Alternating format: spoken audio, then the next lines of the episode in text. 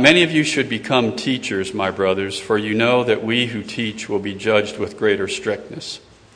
For we all stumble in many ways, and if anyone does not stumble in what he says, he is a perfect man, able to bridle his whole body. If we put bits into the mouths of horses so that they obey us, we guide their whole bodies as well. Look at the ships also.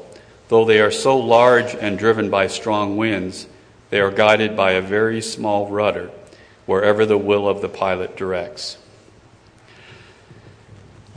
Father, we uh, recognize uh, that we do fall short and in the areas that are so visible to others, areas of our tongue, what we speak. Lord, you said that death and life is in the power of the tongue, and that out of the abundance of the heart the mouth speaks. And I, I pray, Lord, this morning as Jackie brings the word, that you would do a work in our hearts, that it might be expressed with the words that you would have us say, that they could bring life, Lord. And we just thank you for your ability that your word, as it goes out this morning, will not return void.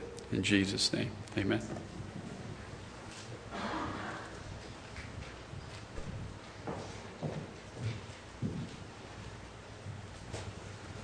I like James. It's an intensely practical book. If you remember last time, we were looking at the concepts as we open the word to the idea of fruit following our faith, right? That the, the, the root of our relationship with God is our faith, but the fruit comes from the root. If the root's alive, we talked about it, remember? If a root's alive, tree bears fruit. If a root's dead, tree's dead. And that's what James was talking about last time. Remember, if, if you have faith without works, it's what? Dead. So the fruit, the evidence, the fruit, shows us that the root of the tree is healthy. That what we say with our mouth, that I believe Jesus is the Christ, the Son of the living God, that's easy to say. But what's the next part of Romans 10, 9, and 10? And believe in your heart God raised him from the dead, you'll be saved. So you have this idea of confession and you have this idea of faith. Faith is the root, confession is the fruit. The willingness to stand with Christ, to stand for and by him. So as we come to chapter 3 of James and we begin to open it up, he's going to lay out for us uh, what it looks like. Sometimes you might say, well, what does fruit look like? I don't know. What's the fruit of my life? We can talk about the fruit of the Spirit. We can say, well, it's uh, love, joy, peace, long suffering, patience, goodness, gentleness, self control. So, so if I see those things in my life, is, is that what I'm looking for? Well, James, anticipating the question, moves right to a great area in which and through which we can see the living fruit of the root of faith in our life. Where we can see the faith in God blossoming forth and bearing fruit. And the one thing that James points to that maybe we weren't anticipating is the tongue. It says, oh, you can see it in the tongue. In fact, he gives us this concept, the fruit of a mature believer. What is the fruit of a mature believer? Well, he tells us right here, look at verse 1, chapter 3, verse 1. He says, Not many of you should become teachers, my brothers, for you know that we who teach will be judged with a stricter or greater strictness. I think one of the things he's pointing to, he's talking about fruit. And what is the way many people want to say, well, my life will be fruitful. I just need the opportunity to teach. If I can teach, that'll show fruit. So James butts right into that concept. He says, whoa, let not many of you become teachers. And there's a couple of ideas, a couple of concepts that you want to look at. One, he's, is the idea that, that sometimes in a, a young believer or somebody not quite ready is so willing to teach and so wanting to teach and so desirous of opportunities to teach that they can't learn anymore. We had this saying, I don't know where Jason heard. I heard it from Jason. He said, uh, You can't fill a cup that's already full. Well, you already think, you ever try to teach somebody who already knows it? Come on, y'all have experiences somewhere, right? Trying to teach somebody who knows. Already, they know already exactly what to do. I remember I had a kid one time was a tailback for me when I was coaching football in California, and he come from New York, I think is where he came from. And he comes up, comes to practice, and he says, "Hey, man, coach, I'm your new tailback." I'm like, "Cool, that actually sounds pretty good." we got a small, small crew, small group, so uh, that sounds good. So I start trying to talk to him, and he already knows more than I do, or at least he thinks he knows more than I do. And so I could, that kid would not let me coach him to save his life. So let not many of you become teachers because sometimes the idea in our mind, we're a legend there before we ever are a legend outside of it, right? You've heard the saying, he's a legend in his own. Yeah. Let not many of you be teachers. The Bible has this idea that we should allow every man to teach us. Sometimes I've said it myself. I've said it my, I've come into a church, maybe I, I, I see the, the, I'm expecting a certain pastor and somebody else is there. Like if you come to see me, you might get Daniel or Jason. Or I, in my case, I was visiting somewhere else and I thought I was going to get this great experience of seeing this, but he was on vacation. And, and uh, so I have this attitude, right? When I sit down, well, now I'm not going to get anything. That's a bad attitude. When the word I have, there's a young man sitting right up here when we were worshiping. I don't know if you guys get to hear him. His name's Raven. You guys met him when Daniel taught, right? Raven's pretty high strung, and uh, but he's a great kid. Love his guts. I had, he was in my group in VBS. We had a lot of fun together. But um, when uh, when when we're doing VBS and we're sitting there talking about something, and he could we were we were talking about Jonah. I think Jonah and the whale, and he goes into what he knows about Jonah and the whale. Now, here's what I could do. Oh, listen. I don't know. I don't know how old Raven is. Maybe ten. Twelve? You're kidding me. Oh, now you don't know. I'm teasing. So, so Raven. Anyways, I could say, what do you know? Yeah, I mean, I've been doing this for 30 years. I can't possibly learn from. Uh, is that true? Look, if that's your attitude, you better check it because it ain't good. Yeah, Jesus said, from the mouth of babes, he has perfected praise. From the mouth of babes, he has perfected praise. There's nobody we can't hear from if you have, what did Jesus so often say? Let him who has ears to hear, hear what the Spirit is saying to the churches. So we want to have that. We want to have ears to hear. So part of the idea that not many of you be teachers is not have this lofty idea that, that I'm somehow in the stratosphere in my understanding of scripture and nobody can teach me. Let, don't be like that. When we're moving toward the concept, remember James has been talking about the fruit that comes forth from our faith. And he, and he, first thing he lays out, it's kind of cool to me because he says, the first place he jumps is, now I told you that faith without works is dead, so let not many of you become teachers. Because he's thinking already in their mind, people are thinking, well, then I got to go teach something so that I can show my fruit.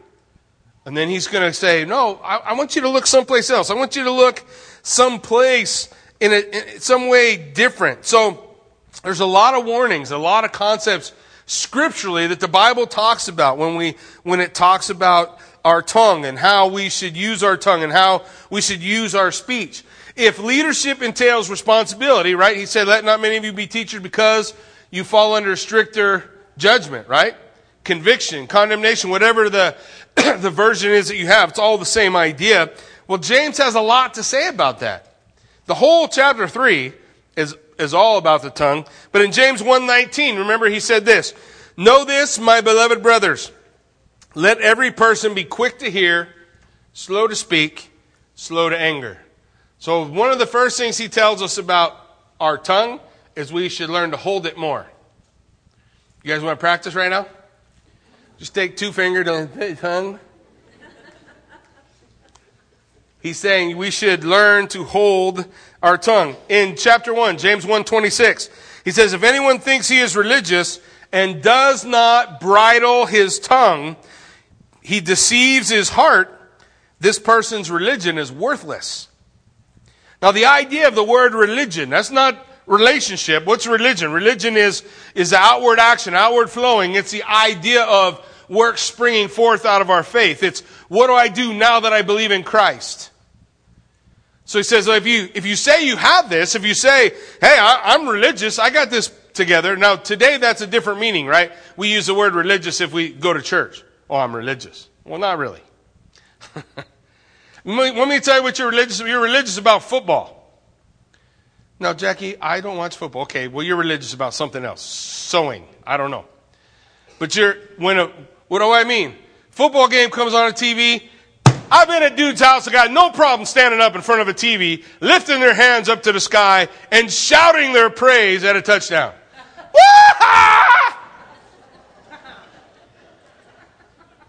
You're religious about something. You love football and it comes out how? In how you act. If you love Jesus, it should be the same way.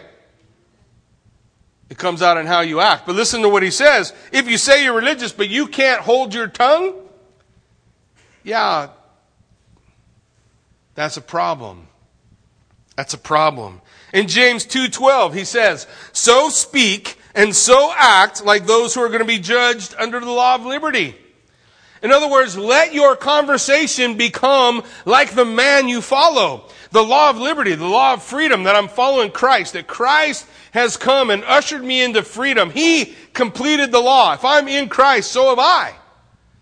I got to be in Christ. Ephesians chapter 1 tells me how I get in Christ. I get in Christ because I heard the gospel, I put my faith in it, I believed it, and then I was transformed. I was transmuted into the body of Christ, which is what we call the church. The body of Christ. Now, in the body of Christ, I find myself in the law of liberty. What's that mean? Jesus doesn't have to command me. I want to do things to please him. When I married my wife, I was under the law of liberty. I wanted to do things to make her happy. Wait, I want to do things to make her happy. I'll be in trouble for past tense in that later.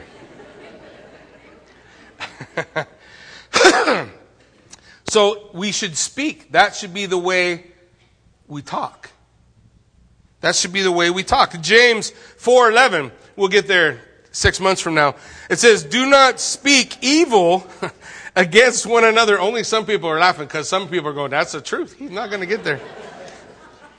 Do not speak evil against one another, brothers. The one who speaks against a brother or judges his brother speaks evil against the law, judges the law. But if you judge the law, you're not a doer of the law, but a judge. He's saying, look, don't speak evil against one another, brothers. He's saying, how do you talk about one another? How do you talk about other people that you know are believers? How do you talk? And it, and it goes, it runs the gamut.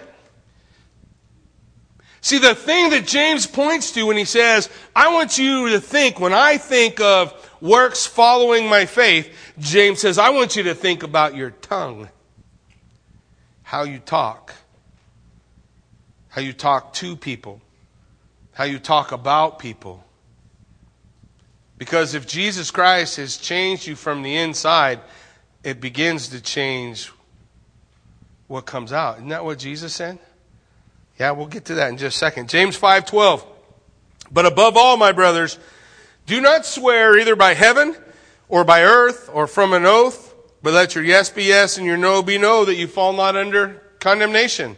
So James says in James chapter 5, a lot of things James has to say. In the whole chapter of 3, I didn't read any of those, but we're going to go over those. But the idea, when we look at it, how are you talking? What's your tongue doing? And this becomes a very important concept in your life, guys, because Jesus said, out of the abundance of the heart, the mouth speaks. So if Jesus Christ is king of the heart, the first place I should see it is in the tongue. How we talk, what we say, how we think, how we, how we share those things. And the use of the tongue, guys, the use of the tongue is a fruit of faith all throughout Scripture. In fact, we're doing Proverbs on Wednesday. Proverbs has been a great study. Uh, the first nine chapters are all about wisdom.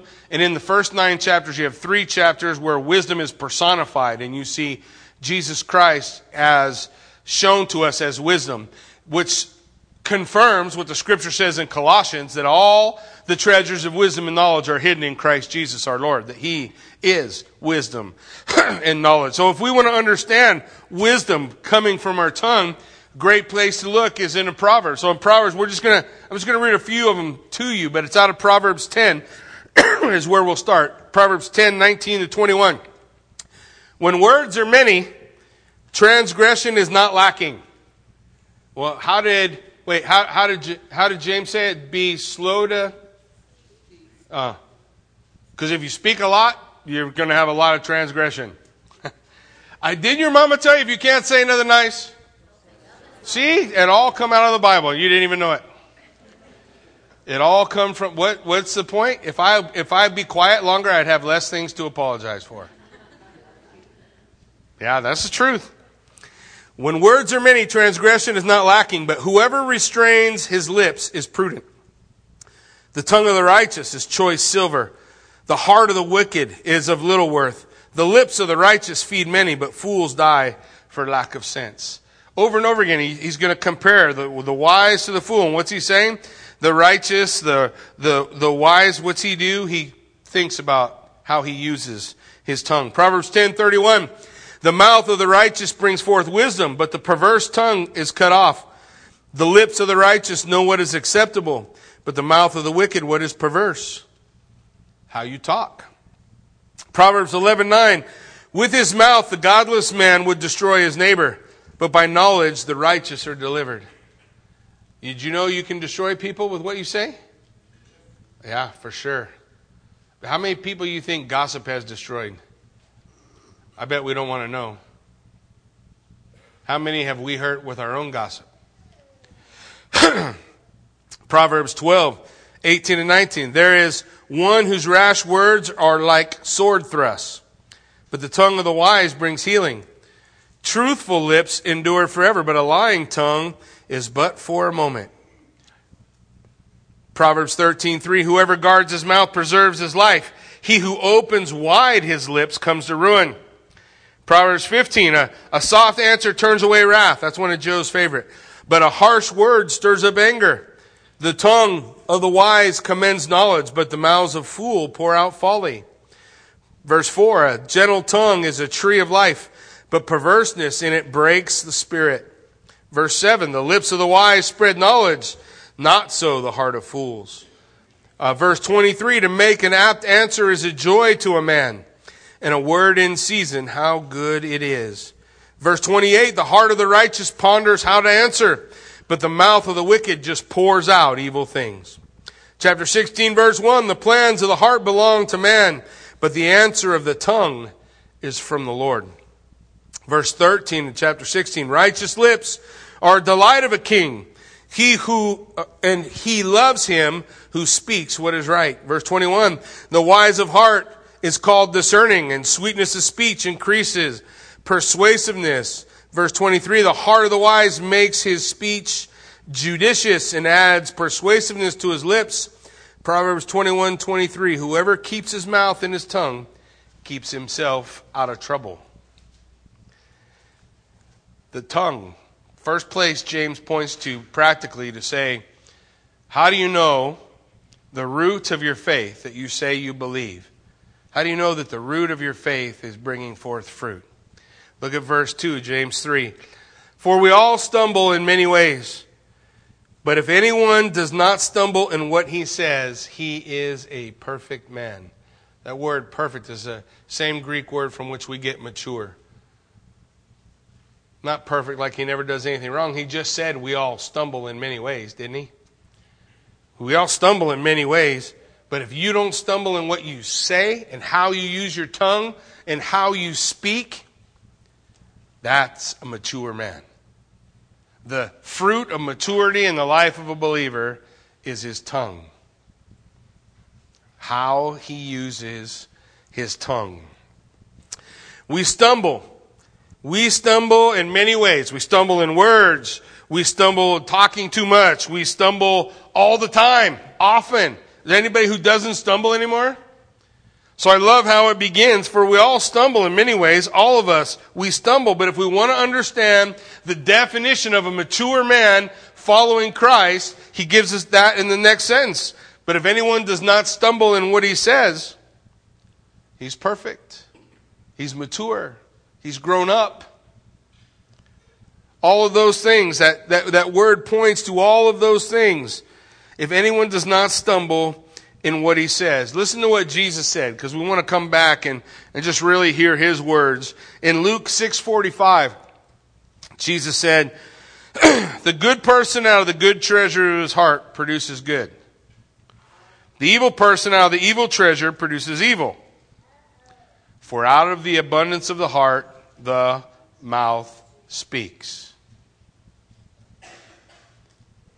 James is going to spend a whole chapter on controlling our tongue. I wonder how much time or thought we put into it. Most of mine is damage control, to be honest. It's, oops, I started a fire, get, get a fire extinguisher, you know, the, the famous, what is it, 12 words to, to end all the fights. How does it go? Uh, I'm sorry, I was wrong. Please forgive me, I love you. See, my wife knows them. She could, she hears them all the time. But here's what the Word of God is saying to me when that stuff comes out of my mouth, we just had communion. Part of communion was doing what? Let a man examine himself. And a lot of times we may examine ourselves and we may say, oh, I think I'm doing pretty good. Well, you should take a tape recorder with you and tape you all day. And then play it back. Because out of the abundance of the heart, what's inside your heart is what comes out your lips. Critical, complaining, whatever things that that we if we were listening to them in somebody else we would have very little patience for it right so we want to we want to recognize Matthew 15 verse 18 Jesus is being confronted by the Pharisees and they're asking him how come your disciples don't wash their hands and they don't wash their hands they're going to become defiled it's, it's going to make them a sinner because they didn't wash their hands Here's what Jesus said He said, Well, what comes out of the mouth proceeds from the heart. That's what defiles a person. What comes out of the heart, what comes out of the mouth proceeds from the heart. The, the defiling for a man is already in him. People don't like to hear this. Look, we look at, hear stories, we look at news, and we think, man, I could never do that. Have you ever said that? you should chop them words up, put them on a plate, and eat them. Because the same wickedness in that person's heart is in yours. We all got it in us. Jesus Christ is the one that washes it clean. Look what he says in verse 19 of Matthew 15. For out of the heart come evil thoughts, murder, adultery, sexual immorality, theft, false witness, slander. This is what defiles a person. To eat with unwashed hands does not defile a person no matter what your mama told you. What is in a man, and what's in a man we can tell when it comes out of a man. So, what's the result? If I don't stumble in what I say, the next thing he says is he's also able to bridle his whole body. Now, how many of us have wrestled with sin in our life? Sin that so easily ensnares us a weight that snags us, things we struggle with. Now, they're not all going to be the same things, but we may all have a particular battle we're battling with and we're having a hard time controlling our bodies to make our bodies do the things we know are good, the things we know are right. So we, we want to have victory over sin. We talked about that in the, at the, at the youth retreat this last weekend. We want to have and experience victory over sin. But here's what he tells us. If I want to do that, if I want to curb evil action in my life, it started with what I say. And most of the time we skip that, guys. We go right to saying, I'm going to control my hand. I'm going to control my thoughts. I'm going to control my whatever the area of our of our lives are that we are struggling in that we need to control. But the idea that the word lays out for us here in verse uh, 2 is that if he doesn't stumble in what he says, he's mature, he's perfect, And then he's able to bridle the whole body. He's able to control the body. Where the body wants to go, what the body wants to do, he's able to control it because he has learned to control his tongue. Isn't that crazy? I know for, for years I skipped it. My wife and I have had the same exact argument for 30 mm, years. How many? I don't know. I just take it now. How many? 31? I knew it was more than 30. That counts for something, right? We've had the same fight over and over and over again. See if any of you guys can relate with this. So, somebody out there is going to be able to, because there's got to be somebody like me in this crowd. At least one person. So we have this fight. Kathy will tell me, I'm rude. You're rude. Now, I think I'm direct. and she thinks I'm rude.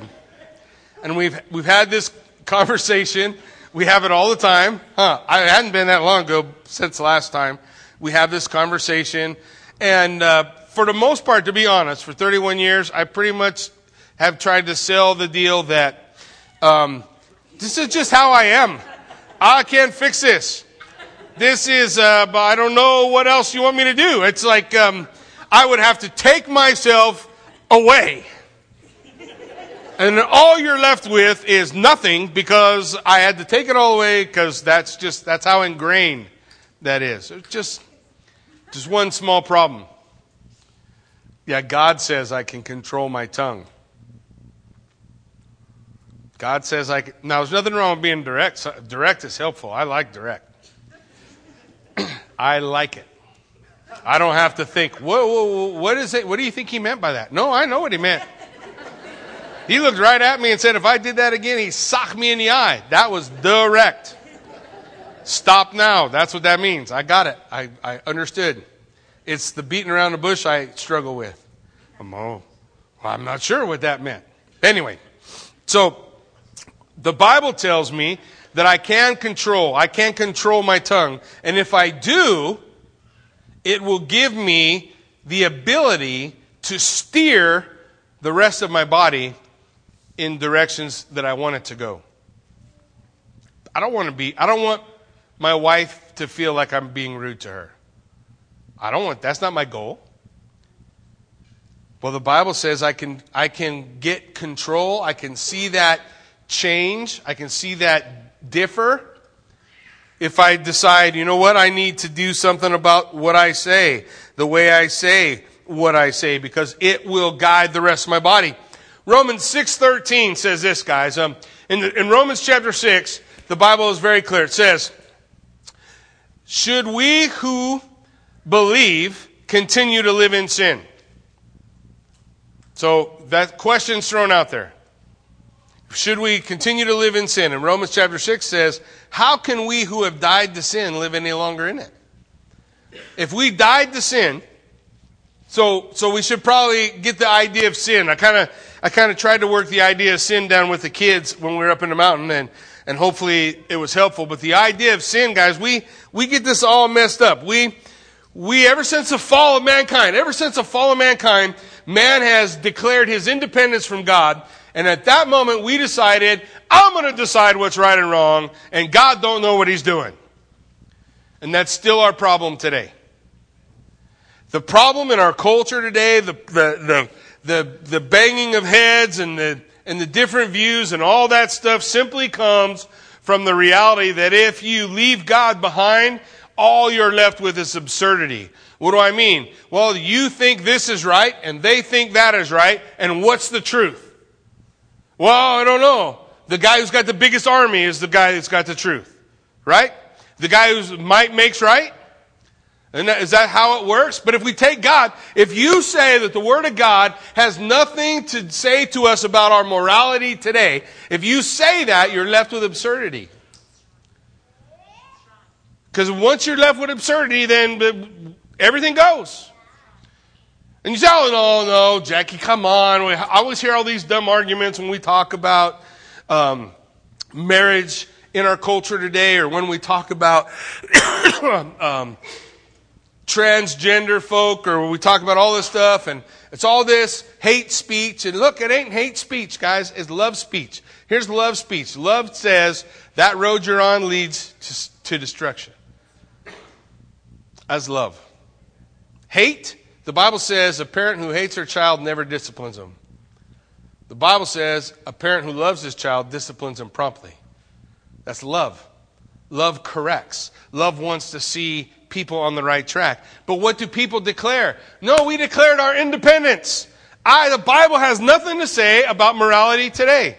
There's a lot of people who say that.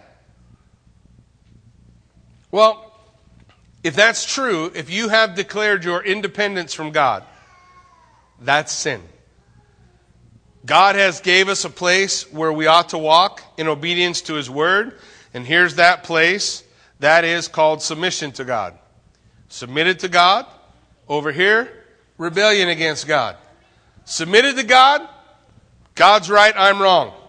That has nothing to do, I'm not, am I talking about performance? Not talking about performance. I'm talking about how I see, where I find my truth. God's right, I'm in submission to God. That's a good place to be. Life flows from that. Over here, rebellion against God, I'm going to decide for myself. Isn't that really what Adam and Eve did? I'm going to decide for myself. Now man knows, like us, good from evil. What is he saying when he says that? Man's deciding for himself from now on. And that we've been doing a bang up job ever since. Haven't we? Bang up job. Look guys, if I if I reject the word of God, if I reject Christ, if I reject God, then by what standard can you tell me that Hitler was wrong? Why is it wrong to kill Jews? For that matter, why is it wrong to kill babies? For that matter, who cares what anybody does? Everybody should just do whatever they want. By what code are you going to go by? If you put God out, you have nothing left. You have my reasoning, my ideas. You have political climate. Oh, I'm, I'm Republican, I'm Democrat, I'm constitutionalist, I'm all these different things. And, and one group says, no, we're right. We've got the right way. No, we're right. We got, no, we're right. We got the, nobody's right because none of them are in submission to God. In submission to God, that's where we want to be. Submitting to Him. When we submit to God, guys, then now we are able to comprehend this word, this word that we want to understand of sin. Romans 6:13 says, "Do not present your members to sin as instruments for unrighteousness." Don't give your body, don't take your body, stand in rebellion and do whatever you want. If you're a believer, if you're a believer, you should be on this side, submitted to God, following His Word. Now, there's a lot of things I read in God's Word and I scratch my head and I go, now, I'm not sure what I'm supposed to do with that. So what do I do? I submit anyway. Because if I take God out of the equation, what am I left with? You think you're right, I think I'm right, they think they're right. Everybody fighting, everybody throwing rocks. How's it working out so far? A lot of peace? But doesn't seem to be what I watch on the news. But if we were submitted to God, could there be peace? Yeah, why? That group says the Bible says this. That group says the Bible says that. Well, how do we work it out? Well, let's sit down in the middle and open a Bible. Because the absolute authority is it. Not what you think about it or what they think about it, but what does it say? Can that be known? Yeah, it's not that complicated, really. It ain't. It ain't. It can be known, it can be understood. So we don't want to present our bodies as, as members for sin, but rather we want to give our bodies, uh, present ourselves to God as those who have been brought from death to life.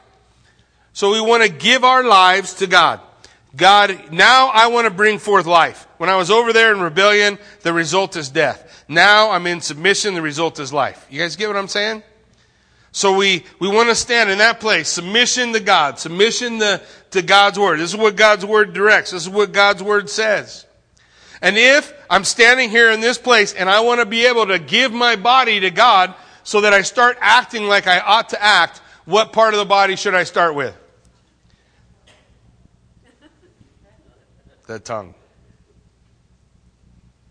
I've missed that before. Oh, the tongue. Yeah, I need to learn to tame that. I need to learn to bite it. He's going to give us two illustrations, the last two verses of James. Look at the two illustrations. If we put bits into the mouths of horses so that they obey us, we guide the whole body as well. See the illustration, understand what I was just talking about. I want to be able to present my whole body to God to obey Him, not in rebellion against God to sin. So I'm going to give my whole body to him. But if I want to give my whole body to him, he says, just like a horse, you put a bit in a horse's mouth and you can make him go wherever you want him to go. If I want my body to be in a place where I'm submitted to God and I'm bringing forth life, then all I have to do is get my tongue under control. My tongue will take my body where it needs to go. What's the bit? The bit that goes in my mouth that, that controls my tongue is the Word of God, guys. The Word of God is the final arbiter of truth. You want to sit down and argue over the Word of God? Wait, I'll do that with you all day. I like doing that kind of stuff. Let's sit down. Let's dive in. Let's dig it out. But you know, the bottom line is, it's not the hard parts to understand that we struggle with. It's the easy ones. Love your neighbor.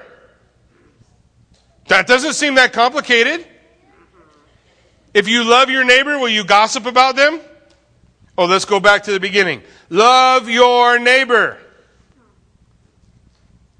Husbands, love your wives. Children, obey your parents. These are not complicated. It's not the, trust me guys, it's not the complicated things that get us. It's not like, oh, you know, Jackie, I, I was reading through the book of Job, and I'm, I'm wondering if it's allegory or not, or maybe it's an old poem. You know what? It doesn't really make a difference either way. What are we doing with the stuff we can easily understand? Jesus said, Do good to those who abuse you. Is that hard to understand? You know what? If you read it in the Greek, what it says? Same thing. Do good to those who abuse you. Do we understand what that means? Are we in submission to God? Well, part of getting in submission to God, bringing our body under control, seeing fruit flow out of the faith of our life, is to learn to bridle our tongue. And I bridle my tongue by making it submit to God's word. The bit is the word of God. The Bible says that should bitter and sweet flow from the same fountain. Now, I've been hiking. You guys ever been up maybe hunting up in the mountains. You get way up in the mountains and run out of water. Has that ever happened to anybody?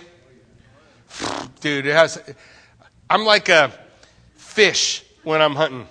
You, there's not enough water. I can't carry enough water on my back. Every time I stop, I got that hose in my mouth and I'm going. Oh. Yeah, probably has something to do with all the monsters I drink the rest of the time.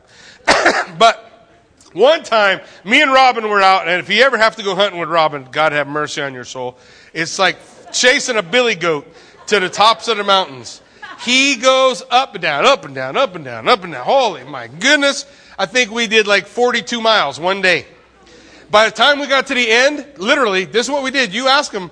we laid down and fell asleep. There could have been deer walking over looking at us saying, What do you think these guys are doing? I don't know. That one over there is snoring a lot.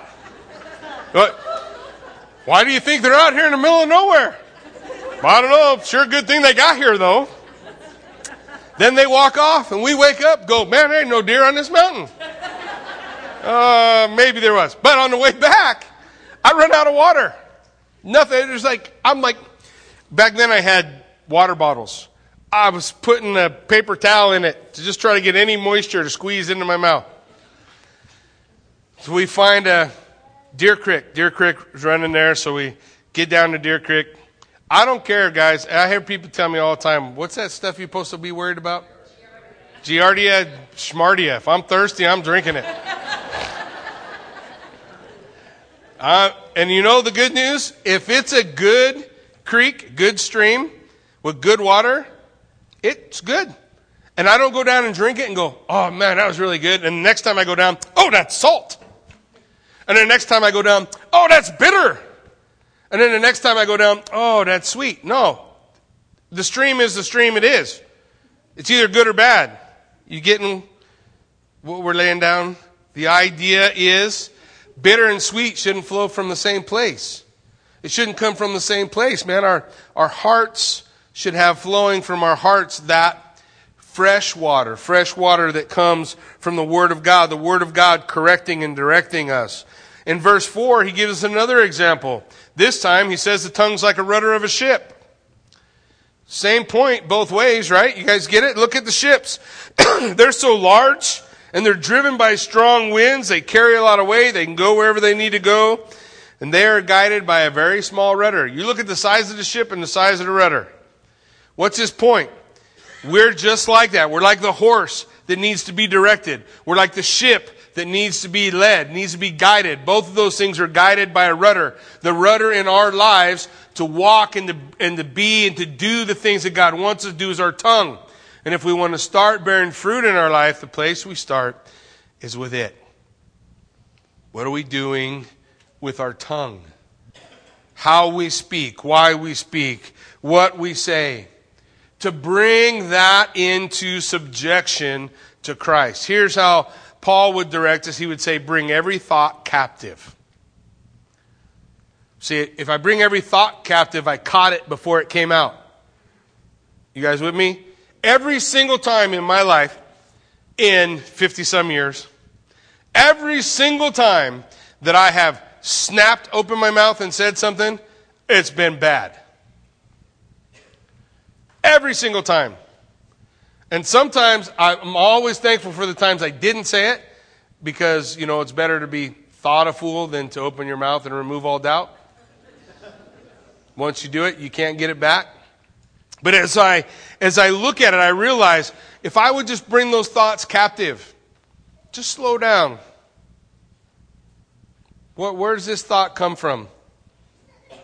Is this a thought that's coming forth out of submission to God's word, right? Standing where I want to present my body to Him to bring forth life? Or is this a thought coming out of rebellion? It don't take very long to figure out, does it? The next thing is, is we have to fight the yeah, but. But yeah, but, yeah, but, there's nothing. No buts. Every time we say the word but, you erased everything you said in front of it. Oh, I think you're really handsome, but. What's that mean? You are ugly. That's what that means. I think you're so smart, but that means I don't think you're that smart. So we just have to bring that into submission to the final arbiter of truth, which is the Word of God. Now, how am I going to know how to do that? How do I practically do that, guys? I have to be in it, don't I? If, you, if you're never in the Word of God, you're not going to know what the Word of God says.